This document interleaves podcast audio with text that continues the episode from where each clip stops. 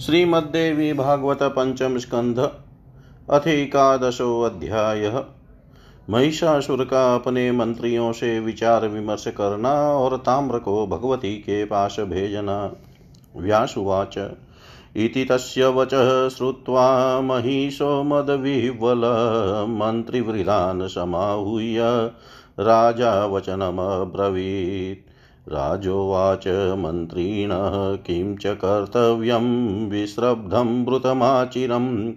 आगता देवविहिता मायेयं साम्बरीव किम् कार्यस्मिन्निपुणा यूयमुपायेषु विचक्षणा, सामादिषु च कर्तव्य कोत्रमह्यं ब्रुवन्तु च। मन्त्रिणौचु सत्यं सदैव वक्तव्यं प्रियञ्च नृपशतं, कार्यं हितकरं, नूनं विचार्यं विबुधै किल। सत्यं च हितकृद्राजन् प्रियं चाहितकृद् भवेत् यस्थौषधं नृणां लोके, अप्रियं रोगनाशनम्। सत्यस्य श्रोतामन्ता च दुर्लभ पृथिवीपते वक्ताभिदुर्लभ कामं बहवः चाटुभाषका, कथं ब्रुमौ अत्र नृपते, विचारे गहने त्विह, शुभं वाप्यशुभं वापि को वेति भुवनत्रये। राजोवाच, स्वस्वं मत्यनुसारेण ब्रुवन् त्यवद्य पृथक् पृथक् येषां हि यादृशो भावस्तच्छ्रुत्वा चिन्तयाम्यहम् बहुनाम मतमाज्ञाय विचार्यं च पुनः पुनः यच्छ्रेयस्तधिकर्तव्यं कार्यं कार्यविचक्षणे। व्यासुवाच तस्यैव वचनं श्रुत्वा विरूपाक्षो महाबल उवाच तरसा वाक्यं रञ्जयन् पृथिवीपतिं विरूपाक्षुवाच राजनारीवाराकीयं साभृते मदगर्विता, विभीषिका मात्रमिदं ज्ञातव्यवचनं त्वया कोऽभिवेति स्त्रियो वाक्यै दुरुक्तैरणदुर्मदैः अनृतं साहसं चेति जाननारी विचेष्टितम् जित्वा त्रिभुवनं राजनद्य कान्ताभयेन वै दीनत्वेऽप्ययशो नूनं वीरस्य भुवने भवेत्। तस्माद्याम्यहम् एकाकी युद्धाय चण्डिकां प्रति अनिश्येतां महाराज निर्भयो भव साम्प्रतम् सेनावृतोऽहं गत्वा तां शस्त्रास्त्रैः विविधैः किल। निषुदयामि दुर्मशीं चण्डिकां चण्डविक्रमाम्। बधद्वा सर्पमयै पाशैरानयिष्यै तवान्तिकं वशगातु सदा ते स्यात्पश्य राजन् बलं मम। व्यासुवाच विरूपाक्षवचः श्रुत्वा दुर्धरो वाक्यमब्रवीत् सत्यमुक्तं वचो राजन् विरूपाख्येण धीमता। ममापि वचनं श्लक्षणं श्रोतव्यं धीमता त्वया कामातुरेषा सुदती लक्ष्यते अप्यनुमानत। भवन्त्येवं विधा कामं नायिकारूपगर्विता भीषयित्वा वरारोहा त्वां वशे कतुमिच्छति हावोऽयं मानिनीनां वैतं वेति रसवितं वक्रोक्तिरेषा कामिन्या प्रियं प्रतिपरायणं। वेति कोऽपि नरकामं कामशास्त्रविचक्षण यदुक्तं नाम बाणैस्त्वां वदिष्ये रणमूर्धनि। हेतुगर्भमिदं वाक्यं ज्ञातव्यं हेतुवित्तमे बाणास्तु मानिनीनां वै कटाक्षा एव विश्रुता पुष्पाञ्जलिमयाश्चान्ये व्यङ्ग्यानि वचनानि च का शक्तिरन्यबाणानां प्रेरणे त्वयि पार्थिव। तादृशीनां न सा शक्तिब्रह्मविष्णुहरादिषु ययोक्तं नेत्रबाणैस्त्वां हनिष्ये मन्दपार्थिवम् विपरीतं परिज्ञातं तेनारसविदा किल पातयिष्यामि शय्यायां रणमय्यां पतिं तव विपरीतरतिक्रीडा भाषणं ज्ञेयमेव तत् करिष्ये विगतप्राणं यदुक्तं वचनं तया। वीर्यं प्राणा इति प्रोक्तं तद्विहीनं न चान्यथा। व्यङ्ग्याधिकेन वाक्येन वरयत्युत्तमा नृप तद्वै विचारतो ज्ञेयं रसग्रन्थविचक्षणैति ज्ञात्वा महाराज कर्तव्यं रससंयुतम्। सामदानद्वयं तस्या नान्योपायोऽस्ति भूपतेरुष्टा वा गर्विता वापि वशगामानिनी भवेत्। तादृशैर्मधुरैर्वाक्यैरानयिष्ये तवान्तिकं किं बहुक्तेन मे राजन् कर्तव्यावशवर्तिनि। गत्वा मयाधुनैवेयं किङ्करीव सदेव ते व्यासुवाचैतं निशम्य तद्वाक्यं ताम्रस्तत्त्वविचक्षण। उवाच वचनं राजन्निशामयमयोदितं हेतुमधर्मसहितं रसयुक्तं नयान्वितं। नेशा कामातुरा बाला नानुरक्ता विचक्षणा व्यङ्ग्यानि नेव वाक्यानि तयोक्तानि तु मानद। चित्रमत्र महाबाहो यदेका वरवर्णिनी निरालम्बा समायाति चित्ररूपा मनोहरा अष्टादशभुजा नारी न श्रुता न च वीक्षिता केनापि त्रिषु लोकेषु पराक्रमवती शुभा आयुधान्यपि तावन्ति, धृतानि बलवन्ति च विपरीतमिदं मन्ये सर्वं कालकृतं नृप। स्वप्नानि, दुर्निर्मितानि, मया दृष्टानि वै तेन जानाम्यहं नूनं वैशंसं समुपागतम्। कृष्णाम्बरधरा नारी रुदती च गृहाङ्गणे दृष्टा स्वप्नेऽप्युष काले चिन्तितव्यस्तत्यय स्वीकृता पक्षिणो रात्रौ रोरुवन्ति, गृहे गृहे उत्पाता विधि विविधा राजन्। प्रभवन्ति गृहे गृहे। तेन जानाम्यहं नूनं कारणं किञ्चिदेव हि यत्त्वां प्रार्थयते बाला युद्धाय कृतनिश्चया। नैषास्ति मानुषी नो वा गान्धर्वी न तथासुरी देवै कृतेयं ज्ञात्वा मायामोहकरी विभो। कातरत्वं न कर्तव्यं ममेतन्मतमित्यलं कर्तव्यं सर्वथा युद्धं यद्भाव्यं तद्भविष्यति। को वेददेव कर्तव्यं शुभं वाप्यशुभं तथावलम्ब्य धिया धैर्यं स्थातव्यवे विचक्षणे। जीवितं मरणं पुंसां देवाधीनं नराधिप कोऽपि निवान्यथा कर्तुं समर्थो भुवनत्रये।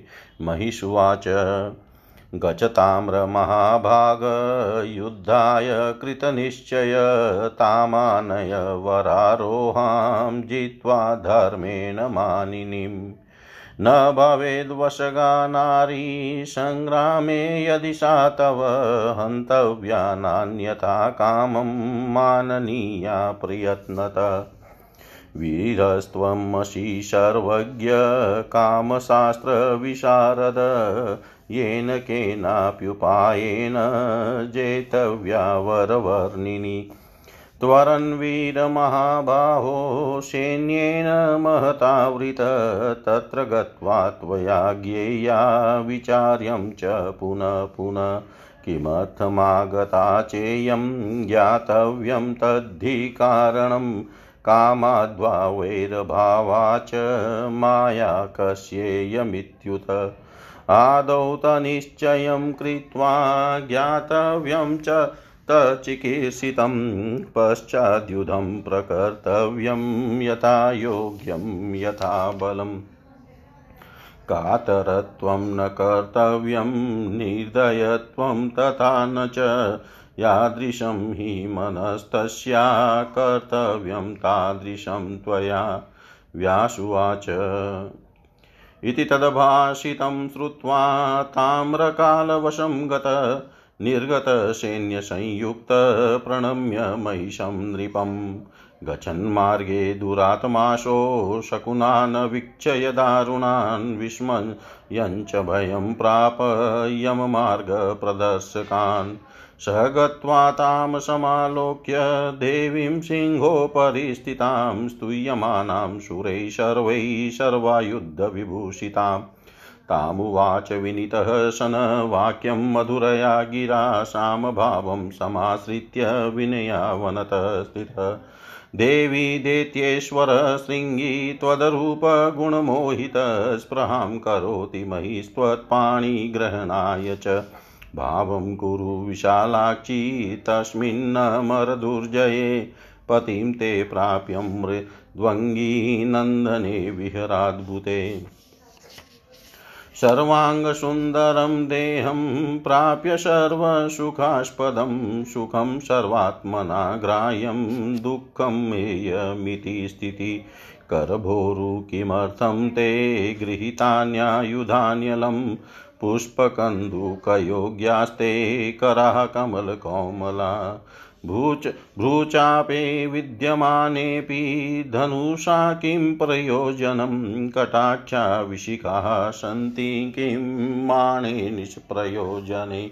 संसारे दुःखदं युद्धं न कर्तव्यं विजानता लोभासक्ताः प्रकुर्वन्ति सग्राम सङ्ग्रामञ्च परस्परम् पुष्पैरपि न योद्धव्यं, किं पुननिशितेशरे भेदनं निजगात्राणां, कस्य तज्जायते मुदे।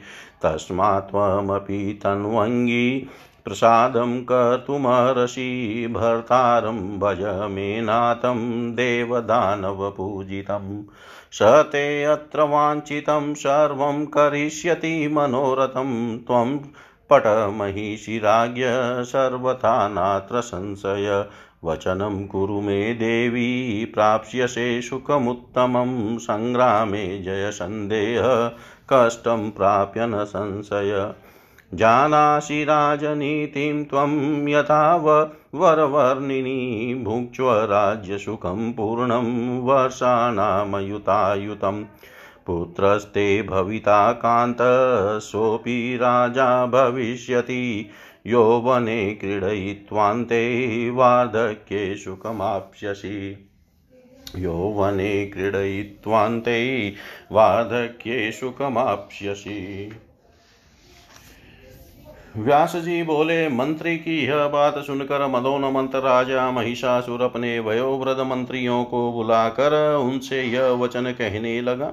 राजा बोले, हे मंत्रीगण, आप लोग आप लोग निर्भीकता पूर्वक मुझे शीघ्र बताएँ कि इस समय मुझे क्या करना चाहिए। आप लोग इस कार्य में प्रवीण हैं। साथ ही शाम तथा दंड आदि नीतियों में भी कुशल है। कहीं देवताओं के द्वारा रची गई शाम्भरी माया के रूप में तो यह नहीं आई हुई है। अतः आप लोग मुझे यह बताएँ कि इस समय किस नीति का सहारा लिया जाए। मंत्रीगण बोले, हे नृप श्रेष्ठ बुद्धिमान लोगों को सदा सत्य और प्रिय बोलना चाहिए तथा सम्यक विचार करके हितकर कार्य करना चाहिए। हे राजन सत्य वचन कल्याणकारी होता है और प्रिय वचन प्राय अहितकर होता है। इस लोक में अप्रिय वचन भी मनुष्यों के लिए उसी प्रकार हितकारक होता है। जैसे औषधि रुचिकर होते हुए भी मनुष्यों के रोगों का नाश करने वाली होती है। हे पृथ्वी पते, सत्य बात को सुनने तथा मानने वाला दुर्लभ है। सत्य बोलने वाला तो परम दुर्लभ है, किंतु चाटुकारिता पूर्ण बातें करने वाले बहुत से लोग हैं। हे राजन, इस गुण विषय में हम लोग कुछ ऐसे कह कैसे कह सकते हैं? और फिर इस त्रिलोकी में भविष्य में होने वाले शुभ अथवा शुभ परिणाम के विषय में कौन जान सकता है? राजा बोला, आप लोग अपनी अपनी बुद्धि के अनुसार अलग अलग विचार प्रकट करें। जिसका जो भाव होगा उसे सुनकर मैं स्वयं विचार करूँगा, क्योंकि बुद्धिमान पुरुषों को चाहिए कि अनेक लोगों के मंतव्य सुनकर और फिर उन पर बार बार विचार करके उनमें से अपने लिए जो कल्याणप्रद हो उसी काम को करे। व्यास जी बोले, उसकी यह बात सुनकर महाबली विरूपाक्ष राजा महिष को प्रसन्न करते हुए शीघ्र कहने लगा विरूपाक्ष बोला, हे राजन, वह बेचारी स्त्री मदमत होकर जो कुछ बोल रही है, उन बातों को आप केवल धर्म की धमकी भर समझे। यह जानते हुए झूठ और साहस स्त्रियों की आदत होती है। भला कौन एक स्त्री के कहे हुए युद्धोन्मादी कठोर वाक्यों से डरेगा? हे राजन, तीनों लोकों पर विजय प्राप्त करके भी आज आप स्त्री के भय से ग्रस्त हो गए हैं। उसकी अधीनता स्वीकार कर लेने पर इस लोक में अवश्य ही आप जैसे वीर की अपकीर्ति होगी। अतएव हे महाराज, मैं अकेला ही उस चंडिका से युद्ध करने के लिए जा रहा हूँ और उसे निश्चित रूप से मार डालूँगा। अब आप भय मुक्त हो जाएँ। अपनी सेना के साथ वहाँ जाकर अनेक प्रकार के शस्त्रास्त्रों से मैं उस दुस्सह तथा प्रचंड पराक्रम संपन्न चंडिका का निश्चय ही वध कर दूँगा। अथवा उसे नागपाश में बाँध कर जीवित दशा में ही आपके पास ले आऊँगा, जिससे वह सदा के लिए आपकी वशवर्तनी हो जाए। हे राजन, अब आप मेरा पराक्रम देखिए। व्यास जी बोले, विरूपाक्ष की बात सुनकर दुर्धर ने कहा, हे राजन, बुद्धिमान विरूपाक्ष ने यथार्थ बात कही है। प्रतिभा संपन्न आप अब मेरी भी उत्तम बात सुन ले अनुमान से ऐसा प्रतीत होता है कि सुंदर दांतों वाली वह स्त्री का मातुर है। अपने रूप के घरों में चूर इस प्रकार की नायिकाएँ अपने प्रिय को डरा धमका कर वश में करने का प्रयास करती है। वैसे ही यह सुंदरी भी आपको धमका कर अपने वश में करना चाहती है। यह तो मानिनी स्त्रियों का हाव भाव होता है और रस का महान ज्ञाता ही उस हाव भाव को समझ पाता है। आसक्त प्रेमी के प्रति किसी स्त्री की ऐसी वक्रोक्ति होती ही है, जिसे काम शास्त्र का विद्वान कोई विरला पुरुष ही समझ पाता है। जैसे उन उसने कहा है, मैं तुम्हें युद्ध क्षेत्र में बाणों से मार डालूँगी। इस कथन में बहुत बड़ा रहस्य निहित है, जिसे रहस्यविद ही भली भांति समझ सकते हैं। मानिनी स्त्रियों के बाण तो उनके कटाक्ष ही कहे गए हैं, और हे राजन, उनके व्यंग्यपूर्ण वचन दूसरे पुष्पांजलि में बाण है, क्योंकि कटाक्ष को छोड़कर वह अन्य प्रकार के बाण भला आप पर क्या चला सकेगी? जब ब्रह्मा, विष्णु, महेश आदि में आप पर बाण चलाने की शक्ति नहीं है, तब वैसी स्त्रियों में अन्य बाण चलाने की शक्ति कहाँ है?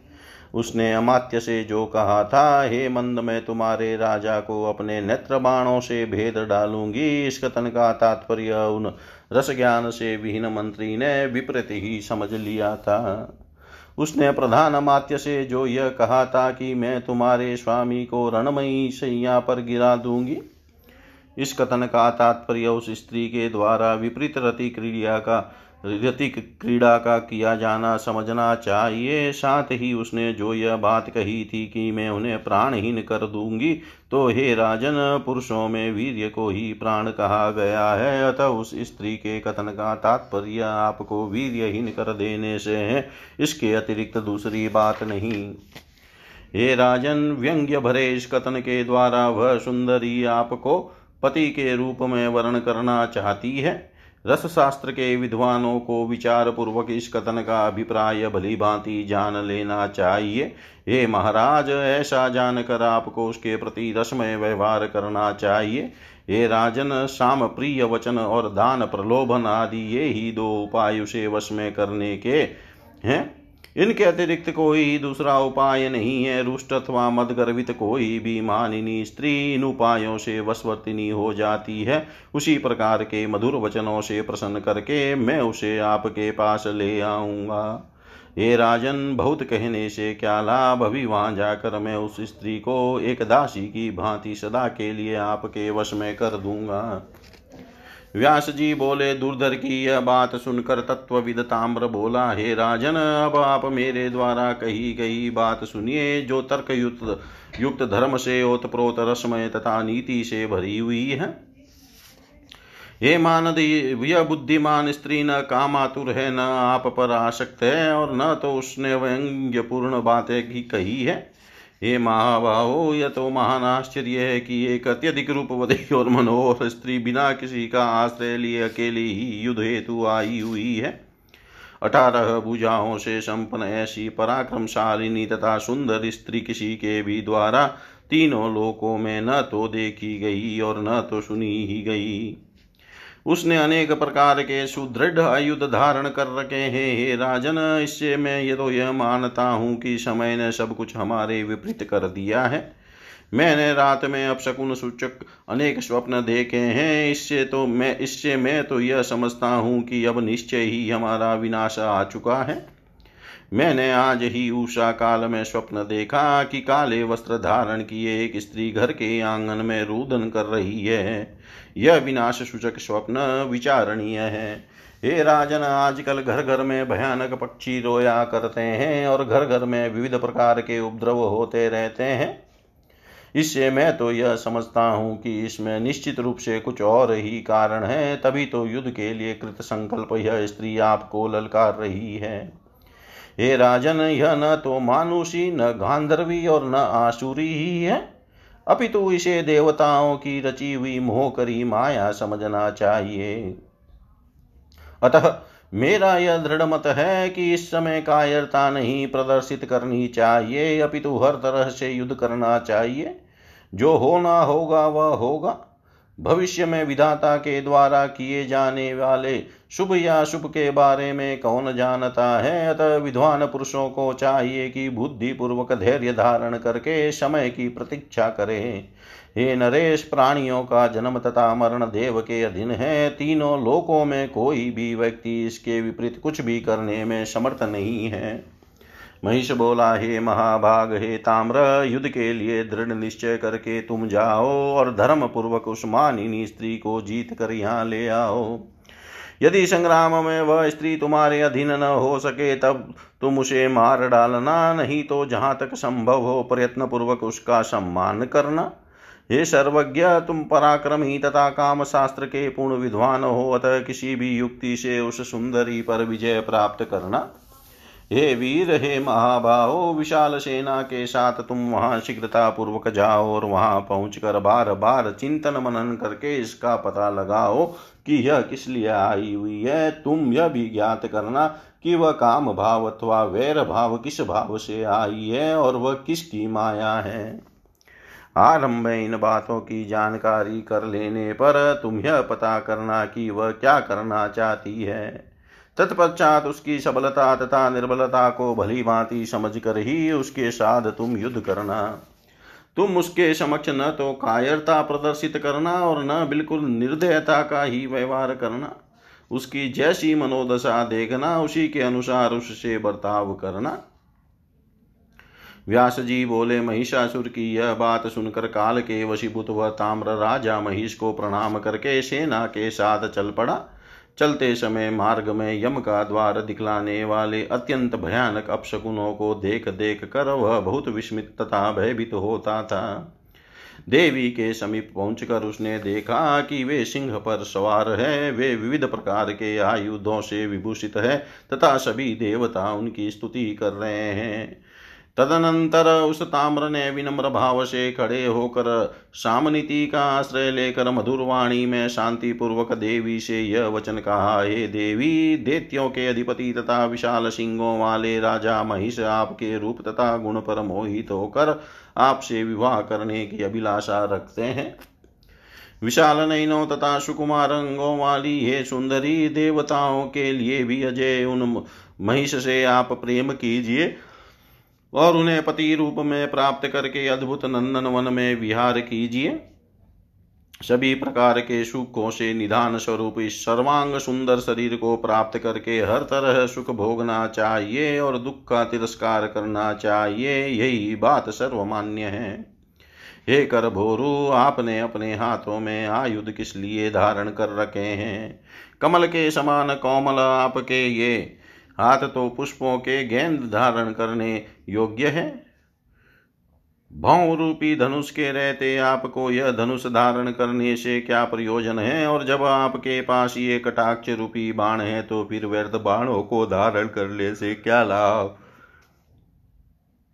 इस संसार में युद्ध दुखदायी होता है, अतः ज्ञानी जन को युद्ध नहीं करना चाहिए। राज्य तथा धन के लोलुप लोग ही परस्पर युद्ध करते हैं। पुष्पों से भी युद्ध नहीं करना चाहिए। फिर तीक्ष्ण बाणों से युद्ध की बात ही क्या?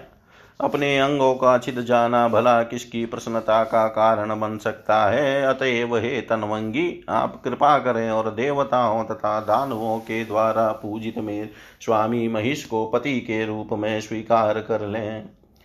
वे आपके सभी वांछित मनोरथ पूर्ण कर देंगे और उन्हें पति रूप में पाकर आप सदा के लिए उनकी पटरानी बन जाएगी। इसमें संदेह नहीं है। हे देवी, आप मेरी बात मान लें, इससे आपको उत्तम सुख मिलेगा।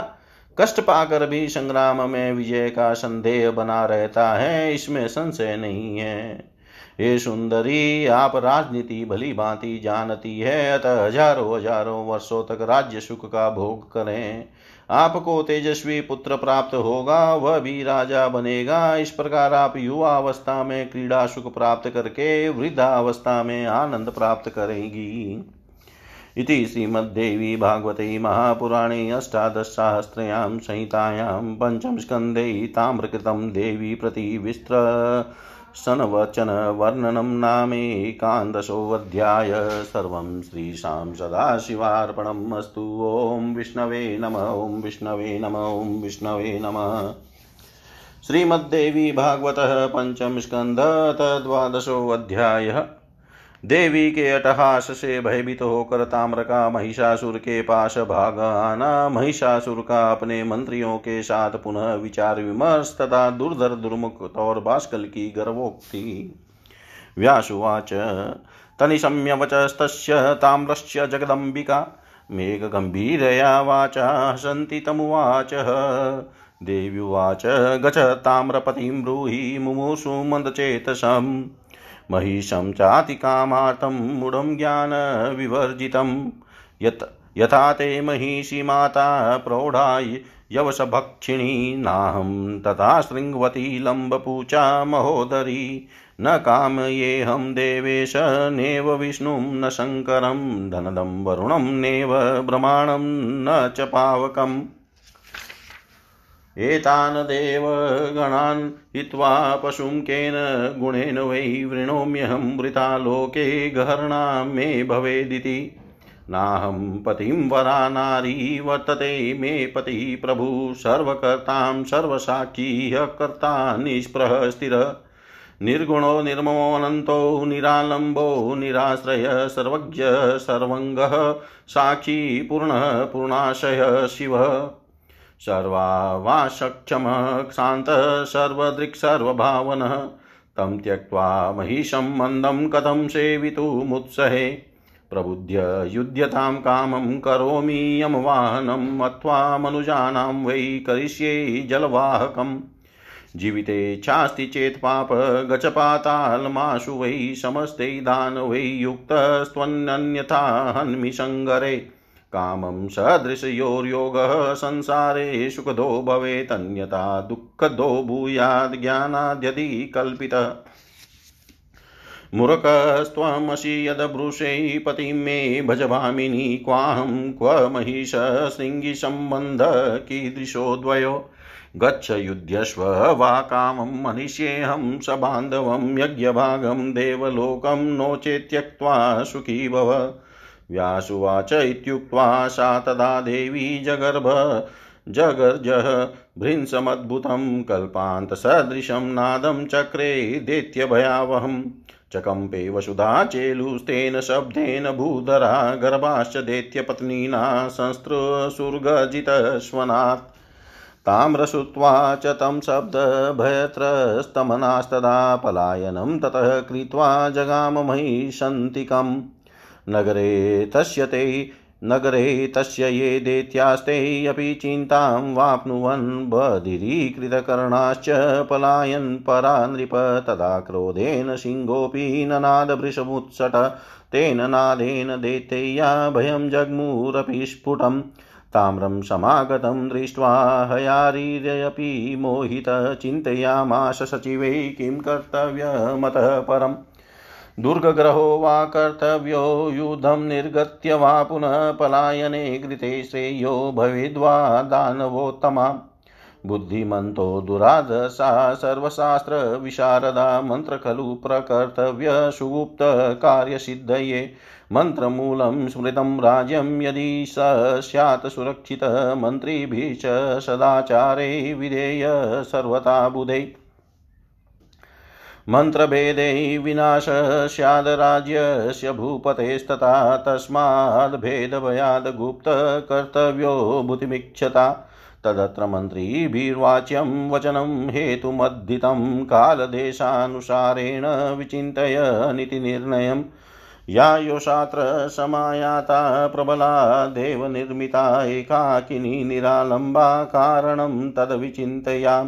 चिन्तयतां युद्धं प्रार्थयते बाला किमाश्चर्यमतः परं श्रेयोऽत्र विपरीतं वा को वेति भुवनत्रये।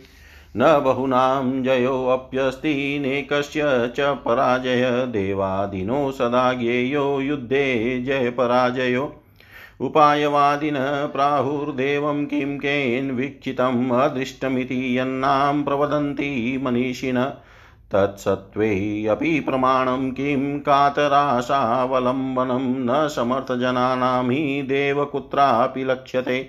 उद्यमो देवमेतो हि शुरकातर्योर्मतं विचिन्त्याद्य धिया सर्वं कर्तव्यं कार्यमादरात्। व्यासुवाच इति राज्ञो वचः श्रुत्वा हेतुगर्भं महायशा बिडालाख्यो महाराजमित्युवाच कृताञ्जलि।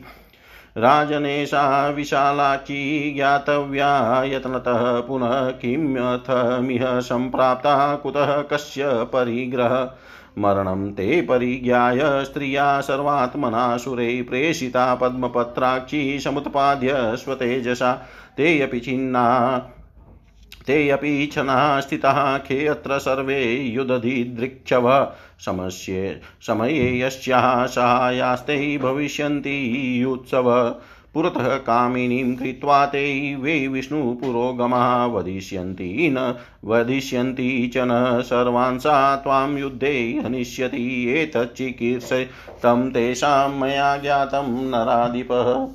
भवितव्यस्य न ज्ञानं वर्तते मम सर्वथा योद्धव्यं। न त्वयाध्येति नाहं वक्तुं क्षम प्रभो प्रमाणं त्वं महाराज कार्ये अत्र देवनिर्मिते। तदर्थे अस्माभिरनीशं मर्तव्यं कार्यगौरवात् विहर्तव्यं। त्वया सार्धमेषधर्मोऽनुजीविनाम् विचारोऽत्र महानस्ति यदेका कामिनी नृप। युद्धं प्रार्थयते अस्माभिः ससैन्यबलदर्पिते दुर्मुखवाच राजन्युधे जयो नोऽद्य भविता वेद्ययहं किल पलायनं न कर्तव्यं यशोहानिकरं नृणाम्। इन्द्रादीनां संयुगेऽपि न कृतं यजुगुप्सितम् एकाकिनीं स्त्रियं प्राप्य को हि कुर्यात् पलायनम्। तस्माद्युद्धं प्रकर्तव्यं मरणं वारणे जय, यद्भावि तद्भवत्येव कात्र चिन्ता विपश्यतः मरणे अत्र यशः प्राप्तिजीवने च तथा सुखम् उभयं मनसा कृत्वा कर्तव्यं युद्धमद्य वै पलायने यशो हानिमरणं चायुषक्षये तस्मात् शोको न कर्तव्यो जीविते मरणे वृता व्यासुवाच दुर्मुखस्य वचः श्रुत्वा बाष्कलो वाक्यमब्रवीत् प्रणतप्राञ्जलिर्भूत्वा राजानं वाक्यकोविदः बाष्कल उवाच, राजश्चिन्ता न कर्तव्या कार्येऽस्मि कातरप्रियेऽहमेको वनिष्यामि चण्डीं चञ्चललोचनाम् उत्साहस्तु प्रकर्तव्यः भावो रसस्य च भयानको भवेद्वेरी वीरस्य नृपसत्तम तस्मात् त्यक्त्वा भयं भूप करिष्ये युधमद्भुतं नयिष्यामि नरेन्द्राहं चण्डिकां यमसाधनम्। न बिभेमि यमादिन्द्रात् कुबेराद्वरुणादपि वायोर्वग्नेस्तथा, विष्णो शङ्कराश्च, शिनो रवे, एकाकिनी तथा नारी, किं पुनः मर्दगर्विताहं, तां निहनिष्यामि ऋषिकेश्च शिलाशिते। पश्य बाहुबलं मेऽद्य विहरस्व यथा सुखं भवतात्र न गन्तव्यं, सङ्ग्रामेऽप्यनया समम्। व्यासुवाच एवं ब्रुवती राजेन्द्रं बाष्कले मतगर्विते प्रणम्य नृपतिं तत्र दुर्धरो वाक्यमब्रवीत् दुर्धरम् दुर्धर। उवाच, महिषाहं विजेष्यामि देवीं देवविनिर्मिता। महिषाहं विजेष्यामि देवीं देवविनिर्मिताम्। अष्टादशभुजां रम्यां कारणाच् समागतां राजन् भीषयितुं त्वां वै मायेषा निर्मितासुरे विविशे। केयं विज्ञाय त्यजमोहं मनोगतं राजनीतिरयं राजन्मन्त्रिकृत्यं तथा शृणु सात्विका राजसाः केचितामसाश्च तथा परे। मन्त्रिणः स्त्रीविदालोके भवन्ति दानवाधिप सात्विकः प्रभुकार्याणि साधयन्ति स्वशक्तिभिः। आत्मकृत्यं प्रकुर्वन्ति स्वामिकार्यविरोधत एकचित्ता धर्मपरा मन्त्रशास्त्रविशारदा राजसाभिनचित्ताश्च स्वकार्यनिरताः सदा कदाचित् स्वामिकार्यं ते प्रकुर्वन्ति यदृच्छया। तामसा लोभनिरताः स्वकार्यनिरताः सदा प्रभुकार्यं विनाशयेव स्वकार्यं साधयन्ति ते।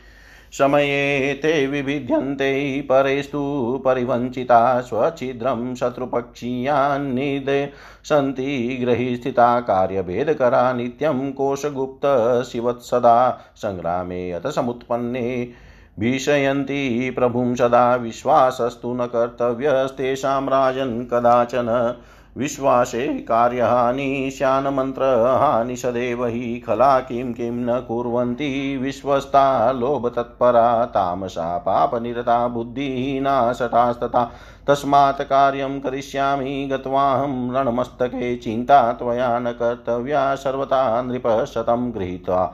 गृहीत्वा तां दुराचाराम् आगमिष्यामि सत्वरः, पश्य मे अद्य बलं, धैर्यं, प्रभुकार्यं स्वशक्तितः। पश्य मे अद्य बलं धैर्यं प्रभुकार्य स्वशक्तितः व्यास जी बोले, उस ताम्र की बात सुनकर भगवती जगदम्बिका मेघ के समान गंभीर वाणी में उससे हँसते हुए कहने लगी। देवी बोली, हे ताम्र, तुम अपने स्वामी महिष के पास जाओ और मरने को उद्यत मंद बुद्धि अति कामातुर तथा ज्ञान शून्य उस मूर्ख से कहो। कि जिस प्रकार तुम्हारी माता महिषी घास खाने वाली प्रौढ़ा प्रौढ़ा विशाल सिंगों वाली, लंबी पूक्ष वाली तथा महान उदर उदर वाली है, वैसी मैं नहीं हूँ। मैं न देवराज इंद्र को, न विष्णु को, न शिव को, न कुबेर को, न वरुण को, न ब्रह्मा को, और न तो अग्निदेव को ही चाहती हूँ। जब मैंने इन देवताओं की उपेक्षा कर दी, तब भला मैं एक पशु का उसके किस गुण से प्रसन्न होकर वर्ण करूँगी? इससे तो संसार में मेरी निंदा ही होगी। मैं पति का वर्ण करने वाली साधारण स्त्री नहीं हूँ। मेरे पति तो साक्षात प्रभु है। वे सब कुछ करने वाले, सबके साक्षी कुछ भी न करने वाले इच्छा रहित सदा रहने वाले, निर्गुण मोह रहित अनंत निरालंबाश्रय रहित, सर्वज्ञ, सर्वव्यापी, साक्षी, पूर्ण पूर्ण आश्रय वाले, कल्याणकारी, सबको आश्रय देने में समर्थ, शांत सबको देखने वाले तथा सबकी भावनाओं को जानने वाले हैं। उन प्रभु को छोड़कर मैं मूर्ख महिष को अपना पति क्यों बनाना चाहूँगी? उससे कह देना, अब तुम उठकर युद्ध करो, मैं तुम्हें या तो यम का वाहन बना दूँगी अथवा मनुष्यों के लिए पानी ढोने वाला महिष बना दूँगी। अरे पापी, यदि जीवित रहने की तुम्हारी इच्छा हो तो शीघ्र ही समस्त दानवों को साथ लेकर पाताल लोक चले जाओ, अन्यथा मैं युद्ध में मार डालूँगी। इस संसार में समान कुल तथा आचार वालों का परस्पर संबंध सुखदायक होता है। इसके विपरीत बिना सोचे समझे यदि संबंध हो जाता है तो वह बड़ा दुखदायी होता है। अरे महिष, तुम मूर्ख हो जो यह कहते हो कि हे भामिनी, मुझे पति रूप में स्वीकार कर लो। कहाँ मैं और कहाँ तुम सिंह धारण करने वाले महिष? हम दोनों का यह कैसा संबंध? था अब तुम पाताल लोक चले जाओ अथवा मुझसे युद्ध करो। मैं तुम्हें बंधु बांधवों सहित निश्चय ही मार डालूँगी। नहीं तो देवताओं को यज्ञ भाग दे दो और देवलोक छोड़कर सुखी हो जाओ। व्यास जी बोले, ऐसा कहकर देवी ने बड़े ज़ोर से अद्भुत गर्जन किया। वह गर्जन प्रलय कालीन भीषण ध्वनि के समान तथा दैत्यों को भयभीत कर देने वाला था। उस नाद से पृथ्वी काँप उठी और पर्वत डगमगाने लगे। तथा दैत्यों की पत्नियों के गर्भ गिर गए।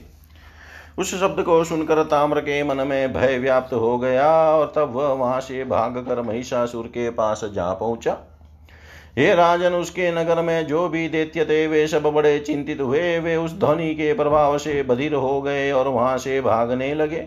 उसी समय देवी का सिंह भी क्रोधपूर्वक अपने अयालों गर्दन के बालों को फैलाकर बड़े ज़ोर से दहाड़ा। उस गर्जना से सभी दैत्य बहुत डर गए। ताम्र को वापस आया हुआ देख कर महिषासुर को बहुत विस्मय हुआ। वह उसी समय मंत्रियों के साथ विचार विमर्श करने लगा कि अब आगे क्या किया जाए। उसने कहा, हे श्रेष्ठ दान वो हमें आत्मरक्षार्थ किले के भीतर ही रहना चाहिए, अथवा बाहर निकल कर युद्ध करना चाहिए, अथवा भाग जाने में ही हमारा कल्याण है। आप लोग बुद्धिमान अजय तथा सभी शास्त्रों के विद्वान हैं, अतः मेरे कार्य की सिद्धि के लिए आप लोग अत्यंत गुप्त मंत्रणा करें, क्योंकि मंत्रणा को ही राज्य का मूल कहा गया है। यदि मंत्रणा सुरक्षित गुप्त रहती है, तभी राज्य की सुरक्षा संभव है। अतएव राजा को चाहिए कि बुद्धिमान तथा सदाचारी मंत्रियों के साथ सदा गुप्त मंत्रणा करे। मंत्रणा के खुल जाने पर राज्य तथा राजा इन दोनों का विनाश हो जाता है। अतः अपने अभ्युदय की इच्छा रखने वाले राजा को चाहिए कि भेद खुल जाने के भय से सदा गुप्त मंत्रणा करे। अतः इस समय आप मंत्रीगण नीति निर्णय पर सम्यक विचार करके देश काल के अनुसार मुझे सार्थक तथा हितकर परामर्श प्रदान करें। देवताओं द्वारा निर्मित जो यह अत्यंत बलवती स्त्री बिना किसी सहायता के अकेली ही यहाँ आई हुई है, उसके रहस्य पर आप लोग विचार करें। वह बाला हमें युद्ध के लिए चुनौती दे रही है, इससे बढ़कर आश्चर्य और क्या हो सकता है? इसमें मेरी विजय होगी अथवा पराजय, इसे तीनों लोकों में भला कौन जानता है? न तो बहुत संख्या वालों की ही सदा विजय होती है और न तो अकेला रहते हुए भी किसी की पराजय ही होती है। युद्ध में जय तथा पराजय सदा देव के अधीन जानना चाहिए। पुरुषार्थवादी लोग कहते हैं कि देव क्या है, उसे किसने देखा है, इसीलिए तो बुद्धिमान उसे अदृष्ट कहते हैं। उसके होने में क्या प्रमाण है, वह केवल कायरों को आशा बाँध बनाने का साधन है। सामर्थ्यवान लोग उसे कहीं नहीं देखते। उद्यम और देव ये दोनों ही वीरता कायर लोगों की मान्यता है। अतः बुद्धिपूर्वक सारी बातों पर विचार करके हमें कर्तव्य का निश्चय करना चाहिए। व्यास जी बोले, राजा महिष की यह सार गर्भित बात सुनकर महायशस्वी बिडालाक्ष ने हाथ जोड़कर अपने महाशय महिषासुर से यह वचन कहा, हे राजन, विशाल नैनों वाली इस स्त्री के विषय में सावधानी पूर्वक बार बार यह पता लगाया जाना चाहिए कि यह यहाँ किस लिए और कहाँ से आई हुई है तथा यह किसकी पत्नी है। मैं तो यह समझता हूँ कि स्त्री के द्वारा ही आपकी मृत्यु होगी। ऐसा भली भांति जानकर सभी देवताओं ने अपने तेज से उस कमल नयनी स्त्री का निर्माण करके यहाँ भेजा है। युद्ध देखने की इच्छा वाले वे देवता भी आकाश में छिपकर विद्यमान हैं और अवसर आने पर युद्ध की इच्छा वाले देवता भी उसकी सहायता करेंगे। उस स्त्री को आगे करके वे विष्णु आदि प्रधान देवता युद्ध में हम सबका वध कर देंगे और वह स्त्री भी आपको मार डालेगी।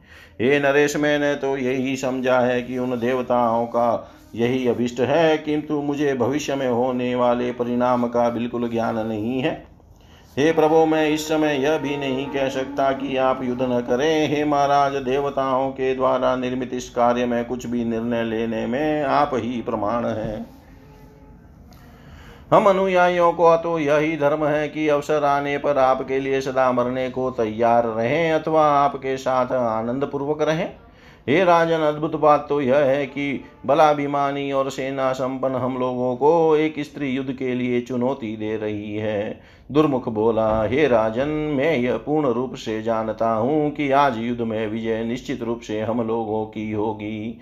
हम लोगों को पलायन नहीं करना चाहिए, क्योंकि युद्ध से भाग जाना पुरुषों की कीर्ति को नष्ट करने वाला होता है। इंद्र आदि देवताओं के साथ भी युद्ध में जब हम लोगों ने यह निंदनीय कार्य नहीं किया था, तब उस अकेली स्त्री को सामने पाकर उससे डर कर भला कौन पलायन करेगा। अतः अब हमें युद्ध आरंभ कर देना चाहिए। युद्ध में हमारी मृत्यु हो अथवा विजय जो होना होगा, वह तो होगा ही। यथार्थ ज्ञान वाले को इस विषय में चिंता की क्या आवश्यकता? रणभूमि में मरने पर कीर्ति मिलेगी और विजयी होने पर जीवन में सुख मिलेगा। इन दोनों ही बातों को मन में स्थिर करके हमें आज ही युद्ध छेड़ देना चाहिए।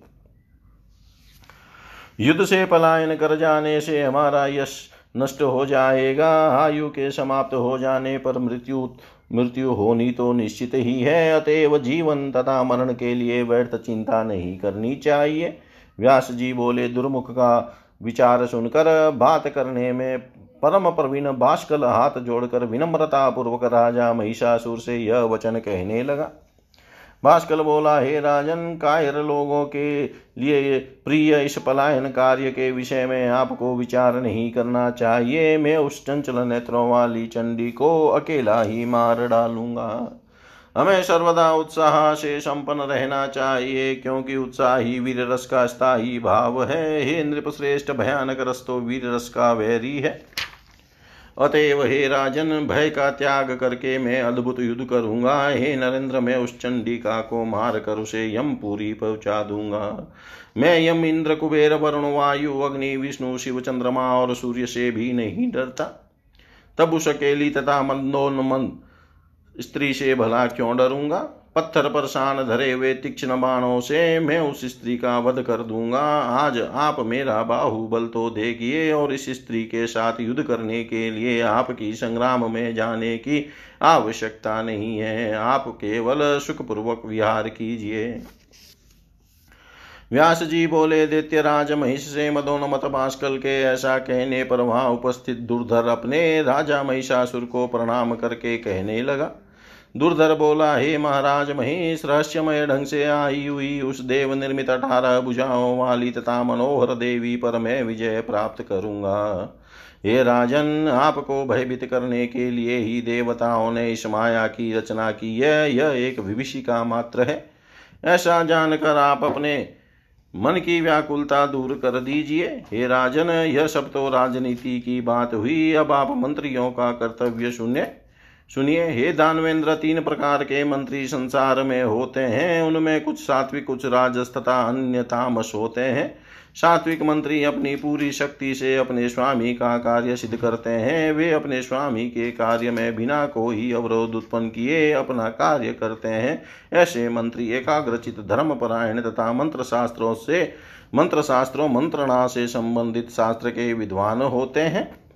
राजस प्रकृति के मंत्री चंचल चित वाले होते हैं और वे सदा अपना कार्य साधने में लगे रहते हैं। जब कभी उनके मन में आ जाता है तब वे अपने स्वामी का भी काम कर देते हैं।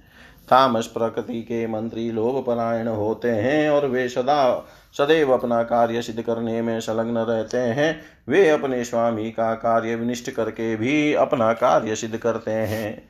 वे समय आने पर, पर पर पक्ष के लोगों से प्रलोभन पाकर अपने स्वामी का भेद खोल देते हैं और घर में बैठे बैठे अपनी कमज़ोरी शत्रु पक्ष के लोगों को बता देते हैं। ऐसे मंत्री म्यान में छिपी तलवार की भांति अपने स्वामी के कार्य में बाधा डालते हैं और संग्राम की स्थिति उत्पन्न होने पर सदा उन्हें डराते रहते हैं। हे राजन, उन मंत्रियों का कभी विश्वास नहीं करना चाहिए। क्योंकि उनका विश्वास करने पर काम बिगड़ जाता है और गुप्त भेद भी खुल जाता है। लोभी, तमोगुणी, पापी, बुद्धिहीन सट तथा खल मंत्रियों का विश्वास कर लेने पर वे क्या क्या अनर्थ नहीं कर डालते। अतएव हे नृप श्रेष्ठ मैं स्वयं युद्ध भूमि में जाकर आपका कार्य संपन्न करूँगा।